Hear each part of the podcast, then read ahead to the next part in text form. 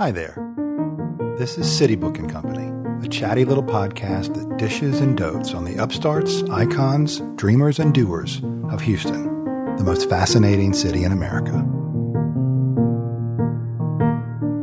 I'm Jeff Gremillion, the editor of Houston City Book Magazine and HoustonCityBook.com, and I'm your host. Welcome to City Book and Company. We're talking today in just a short while with Ernie Manouse, who is a multi Emmy winning interviewer on Houston Public Media, celebrating his 25th year at Houston Public Media. Ernie's also a personal friend of mine. I've always loved being around him. He has funny things to say. He's a really cool guy. He's interviewed some of the most famous people in the world, and I cannot wait to interview the interviewer about the art of interviewing. I've been looking forward to this. My colleague at City Book Magazine, Patrick McGee, is going to help in that endeavor. He is my guest co-host today, and he's the creative director of the magazine. Hi, Patrick. Hey, thanks for having me. I'm so glad you're here. Thanks for doing this. You are a really interesting person in many, many ways, but one of the things that has always intrigued me about you, you're a young guy. You're very good at digital and tech forward things that we do at the magazine. But you have, despite being fairly young, you love magazines. You had an internship at GQ, as I recall, when you were a little younger. Yeah. And you've always been drawn to the printed page. That's very weird. What's wrong with you? You know, I've always loved magazines and I've always loved the combination of great photography, design, and smart reporting. And when it all comes together, there's just, and it, you know, printed on a page, there's just no better way to consume media, in my opinion. I mean, it's just such a dynamic thing. And in March of 2006, Tom Ford guest edited the Hollywood issue of Vanity Fair. And it's sort of an iconic cover with a nude Scarlett Johansson and a nude Keira Knightley and Tom Ford in this great suit. I remember it well. And it was like two inches thick, so glossy, so cool, so smart, so sexy. And I was like, this is what I want to do with my life. Like, there's just nothing cooler than this. And I still have the issue. And it's one of my, you know, prized possessions because it's, you know, sort of meaningful and it's kind of a revelation to me. And so, yeah, so I, you know, and so love working at a magazine and love doing it in the city of Houston because I, there's so much happening here. And well, you're from Houston, so that's important to you. Born and raised in Houston. I always say my two favorite things about Houston are the people and the food. And those two things aren't always immediately apparent to outsiders, but I feel like that's something City Book does so well is tell the stories of interesting people and you know the great food that's happening here and then you know just all the cultural moments. Well, we're lucky to have you at City Book and happy that you're joining us today. You know Ernie personally too. The three of us, and we'll ask him about this, were guest judges for a Pride Idol a while back. Yes. I think that um, Ernie's kind of the Simon of the group. You're the Paula. Absolutely, yeah. I'm not sure where that leaves me, but anyway, but, but, we have a great rapport with Ernie, and he's going to be fun to talk to. Thank you for doing that, and we will jump right into that interview in just a minute after a short break. So I noticed my electricity bill was getting out of hand. It was time to do that thing all we Houstonians have to do from time to time. You know what I mean? You have to go through the hassle of switching to a new provider to get a better deal and then over time, the prices creep up on you again after the contract period ends. And then you have to do the whole thing over again, all over again, sometime later. It's maddening. Thank goodness a friend told me about Real Simple Energy. This is a new company, Houston based, started by two friendly local young professionals, Trent and Paul. They're both around 40. And what they do is find you the cheapest deals, the cheapest deals for you. They present you three options, one of which will always be green if that's important to you. You pick, and they handle the busy work of getting you switched over. You will save a ton of cash. Most folks save around 500 bucks a year. I actually think I'm going to save a little bit more than that. And the best part, when your contract ends and your prices start sneaking up on you, they get more cheap options in front of you again and do the whole process again and take care of you getting switched over the whole nine yards. Nobody else does what they do. You will never pay for electricity again, never hassle with providers, only deal with Real Simple. Set it and forget it. Never worry about this stuff again and have peace of mind. Don't let the big providers take advantage of you anymore. Sign up and start saving today at realsimpleenergy.com and if you use promo code CityBook, you'll get an additional 50 bucks off your first bill.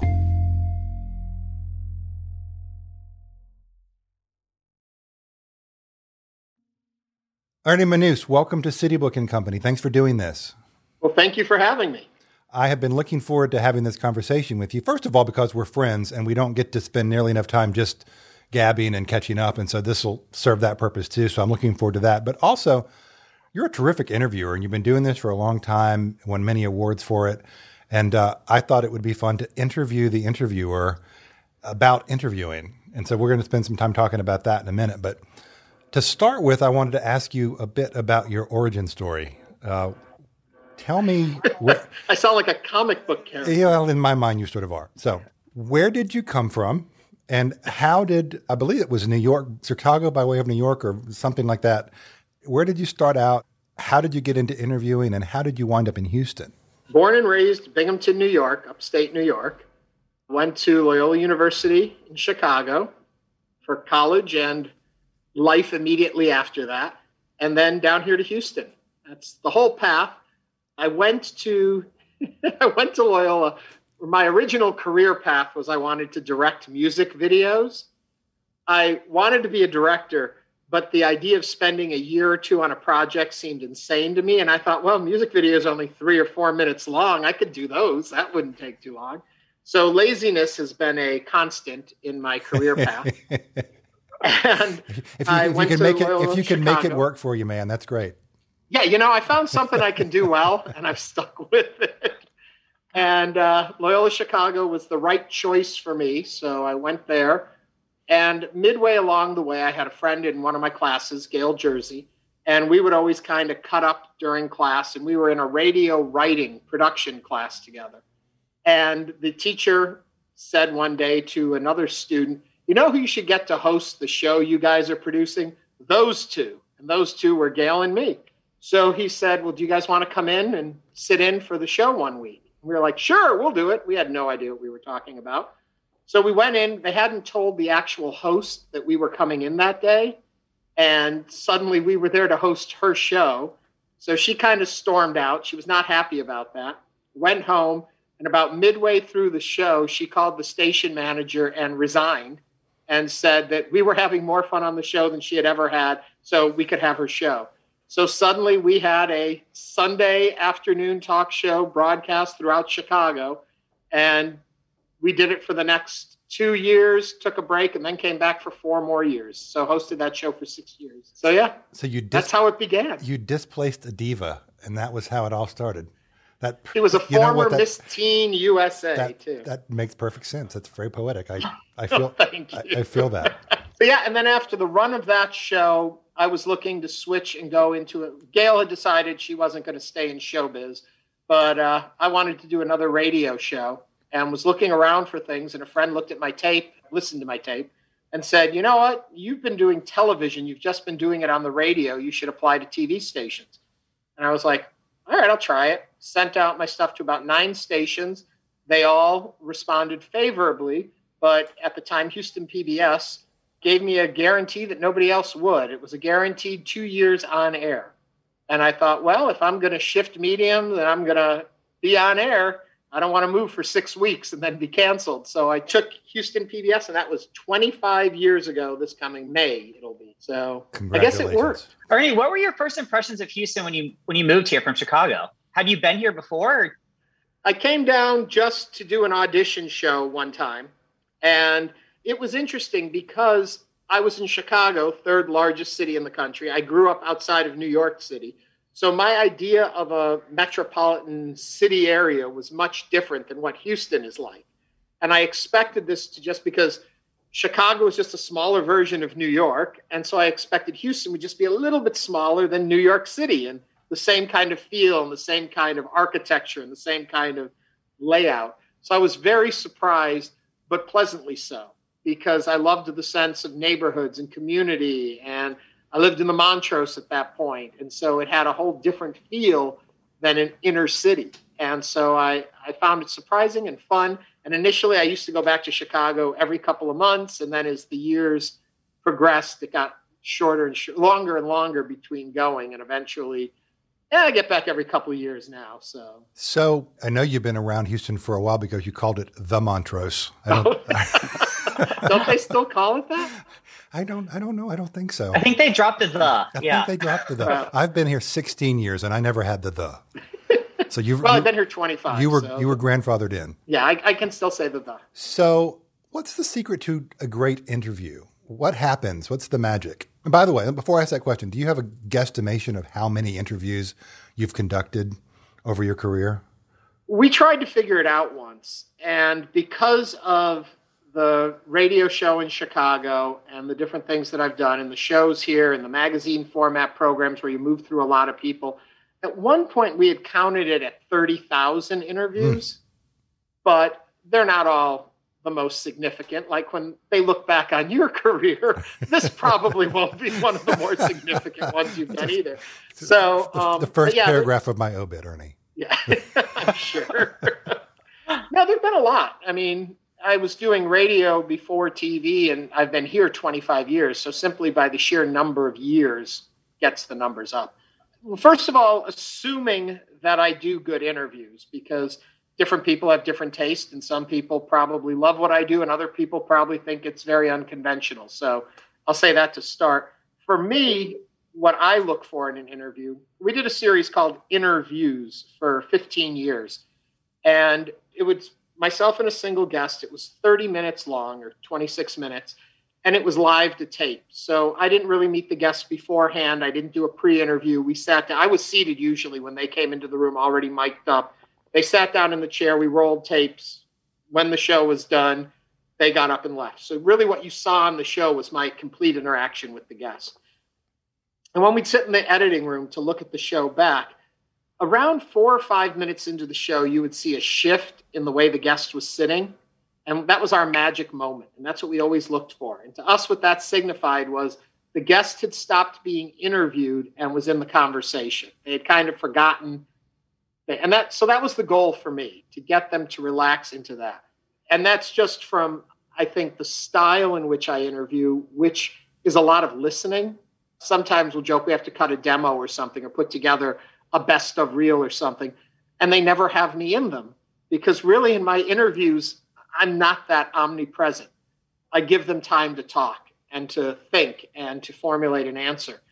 One thing I used to say to classes when I would teach this is when you ask somebody, How are you?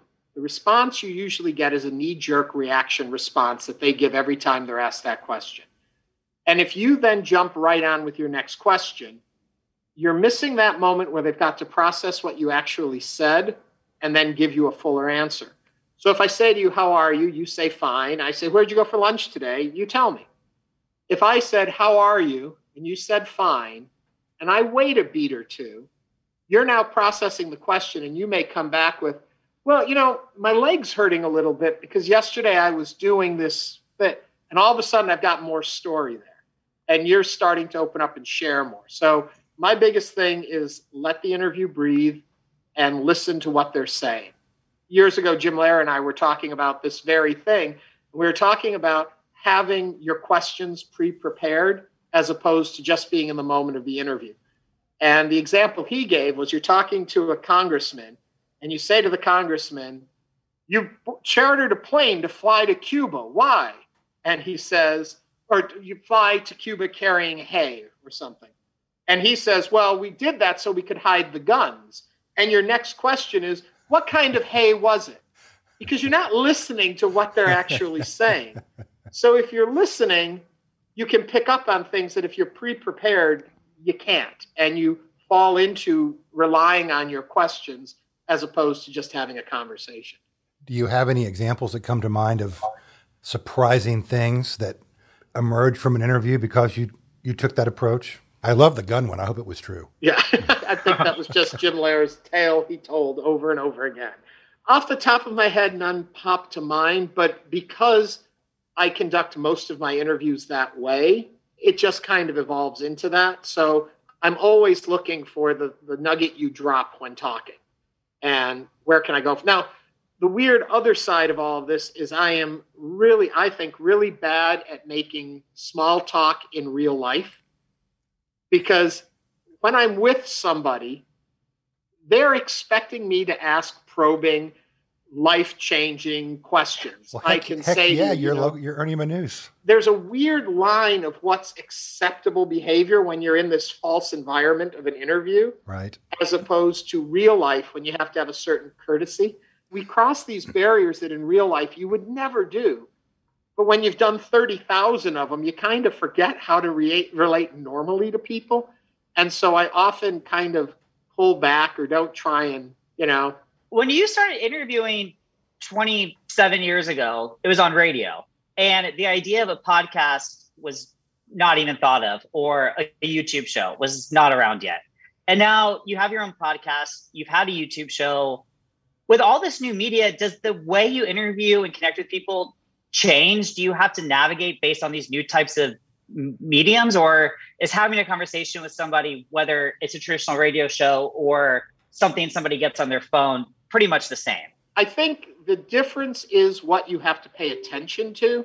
Like doing the radio show now, we do a live show five days a week. The trick is I've got to hit all the posts that I didn't ever worry about. By the posts, I mean I got to do a break at uh, 318.30, and I've got to make sure I'm out by 53 and a half so that my news guy can come on and get his time.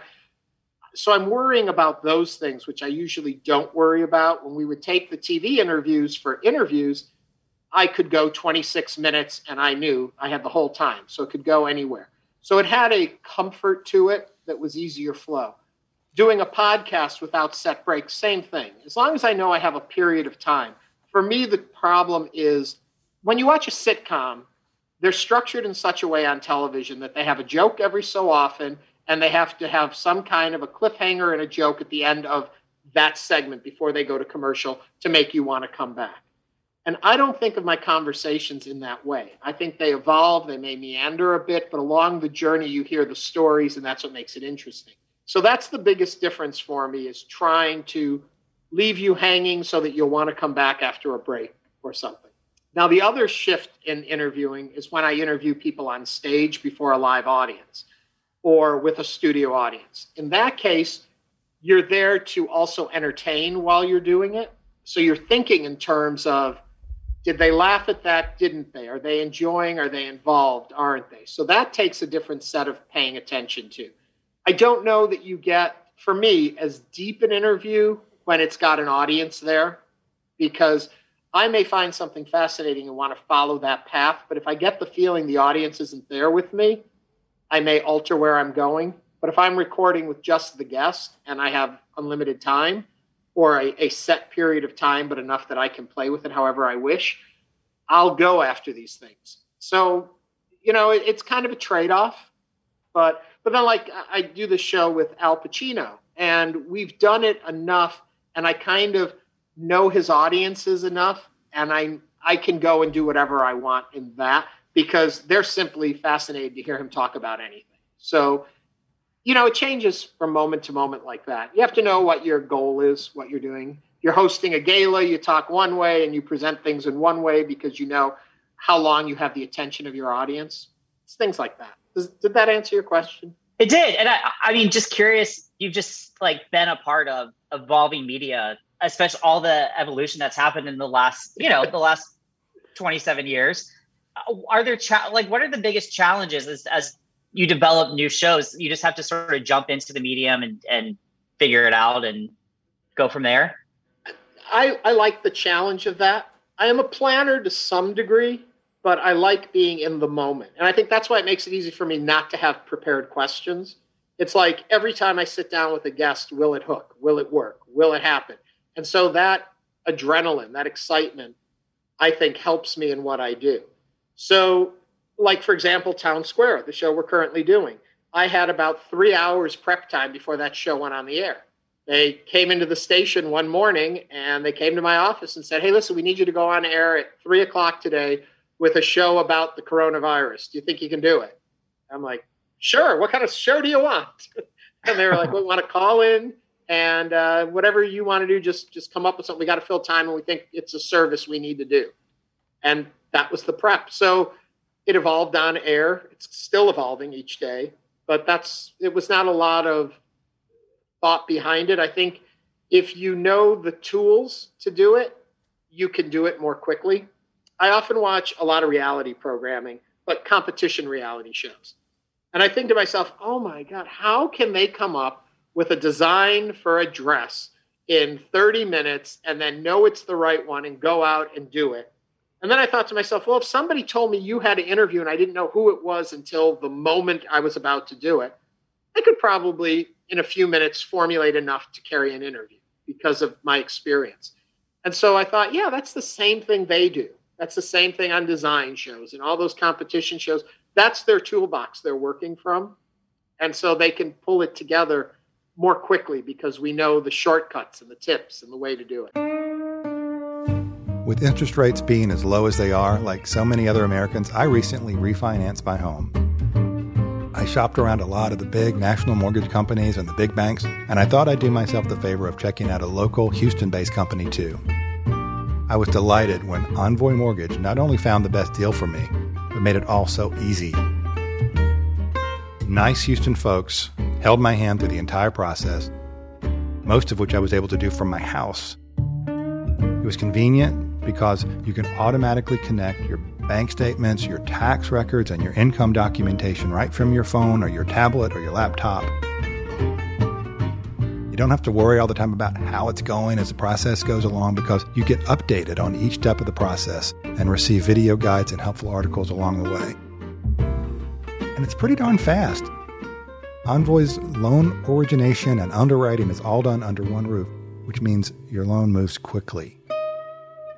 Envoy can help you whether you're buying a new home or refinancing. They even have special programs for first time home buyers and veterans. Envoy Mortgage wants you to love your mortgage experience. Check them out at envoymortgage.com and tell them Jeff from CityBook sent you. And now back to our show.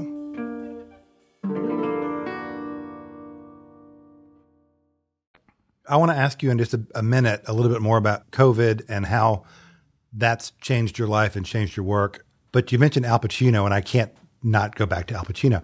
What are you doing with Al Pacino? And what the hell? I mean, Al Pacino.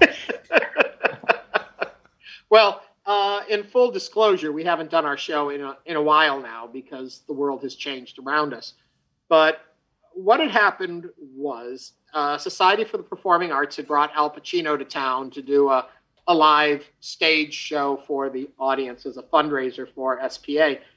And it was only, I think the fourth show he had done in this Pacino One Night Only. That's I think now called An Evening with Al Pacino, but it's, it's the same show. And they quickly, in the run of it, decided he shouldn't be out there alone. He should have someone to talk to, someone to kind of guide the questions for him. So when they were coming to Houston, they had asked the head of SPA, "Would you know anyone who would go up on stage and interview?" And SPA contacted me and asked me if I would like to do it. And I've worked with them on and off for years and a big supporter of what they do and what they bring to Houston. And I was like, absolutely. And so, to make the story even longer than it needs to be, the week before the show, I was in a bike accident and broke both my hands. And so I was wow. laid up for the week before, but I was going to do that interview. But because of that, it gave me the time to just sit and watch his movies. And I probably watched 30 Al Pacino movies during that period of time.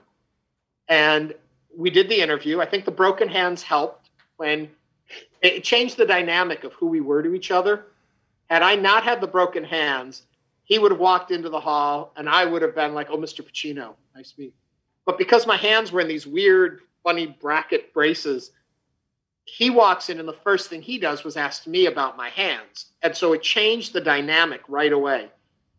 And I think it put us on a, a footing where we could have a conversation so then that night we did the show. And about two weeks later, I got a phone call from his publicist saying, Al really liked working with you. Would you be willing to do more of these in different areas, in different markets? And I was like, sure. Can you give me any guidelines to what it was he liked so I know to craft it that way? And they said, well, just do exactly what you did in Houston and you guys will be dynamite. Well, the side note to the story is I was on massive painkillers because of my broken hands, and I had no idea what we did on stage that so every time we've done the show since, I always ask him after the show, "Was that like the first one?" And oh, he doesn't know what I'm talking about anymore. He's like, "Whatever," you know. So, but that's what started it. And we've been doing it for, got to be close to 10 years we've been doing this. So, yeah. How cool. Got a lot more with Ernie Manouse on next week's episode of City Book and Company. Come back and see us. City Book and Company is a production of City Book Media and Milieu Media Group. This episode was produced, edited, and mixed by Luke Bronner. The music you've heard in this episode was licensed from Blue Dot Sessions. Artwork is designed by Patrick McGee. You'll find links to follow us on Instagram, Facebook, and Twitter in the show notes.